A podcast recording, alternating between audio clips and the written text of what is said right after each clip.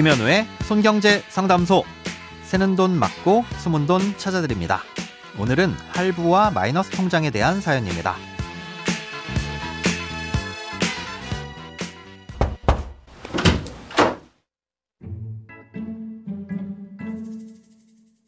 안녕하세요.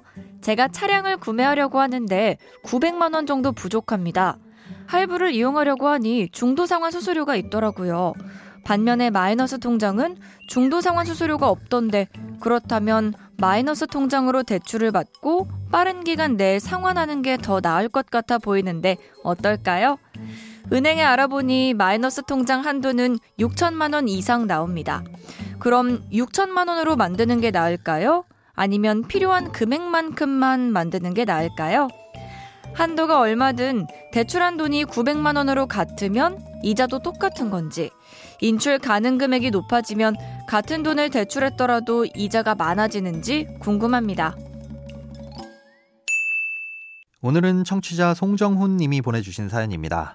금리 차이가 얼마나 나고 중도상환 수수료는 얼마나 되는지, 또 어느 정도 기간 안에 갚을 것인지에 따라서 차이는 있을 수 있는데요. 금리 차이가 없고 중도상환 수수료가 부과되는 짧은 기간 안에 다 갚을 거라면 생각하신 대로 마이너스 통장이 약간은 유리할 수 있습니다. 먼저 마이너스 통장에 대해서 설명드리겠습니다. 이 마이너스 통장은 꺼내 쓰지만 않으면 이자는 발생하지 않습니다. 사연의 내용처럼 한도를 6천만 원으로 하든 1천만 원으로 하든 실제 꺼내 쓴 900만 원에 대해서만 이자가 붙으니 이 한도를 얼마로 하시든 이자 걱정은 하지 않으셔도 됩니다. 다만 꺼내 쓰지 않더라도 신용정보상으로는 한도만큼 대출을 다 받은 것으로 보기 때문에 굳이 불필요하게 많은 금액을 설정하는 건 좋지 않습니다. 마이너스 통장은 마음만 먹으면 언제든 한도만큼 꺼내 쓸 수 있어서 만들어두기만 하고 한 푼도 쓰지 않고 있다고 하더라도 전체 한도만큼 대출을 받고 있는 상태로 간주하는 거죠. 만약 주택담보대출을 받게 되신다면 DSR에도 영향을 미쳐서 대출 한도가 적게 나올 수도 있고요. 그러니 특별한 이유가 없다면 필요한 만큼만 받으시는 게 좋겠죠. 다음으로 중도상환 수수료를 고려했을 때 할부와 마이너스 통장 중 뭐가 더 유리한지 살펴보겠습니다. 보통 캐피탈사의 중도상환 수수료는 2% 이내인데요. 대출금리보다는 중도상환 수수료율이 더 낮으니까 수수료를 좀 내더라도 중간에 돈이 생기면 갚는 게 유리합니다. 다만 실제로 아낄 수 있는 비용은 생각보다 큰 차이가 없을 수는 있습니다. 예를 들어 1,000만 원을 연 5%의 금리로 캐피탈 할부를 받아서 1년간 원리금 균등 방식으로 상환하면 총 내야 하는 이자는 약 27만 3천 원 정도가 됩니다. 그런데 1,000만 원 할부를 하자마자 바로 2%의 중도상환 수수료를 물면서 대출을 갚으면 20만 원의 수수료를 물게 되겠죠.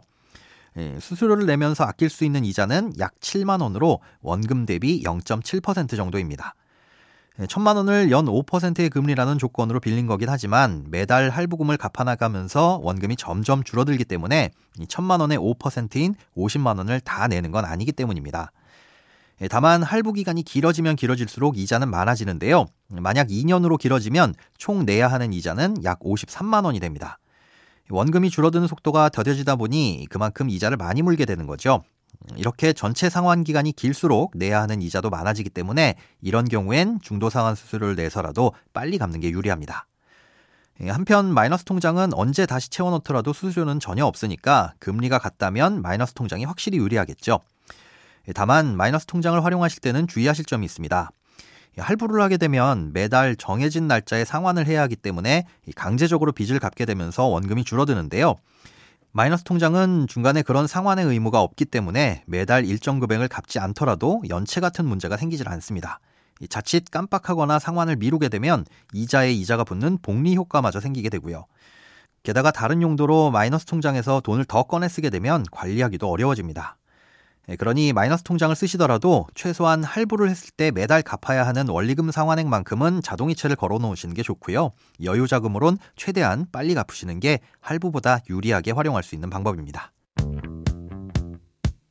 돈에 관련된 어떤 고민이든 상관없습니다. imbc.com 손에 잡히는 경제 홈페이지로 들어오셔서 고민 상담 게시판에 사연 남겨주세요. 새는 돈 막고 숨은 돈 찾아드리는 손경제 상담소, 내일 다시 만나요.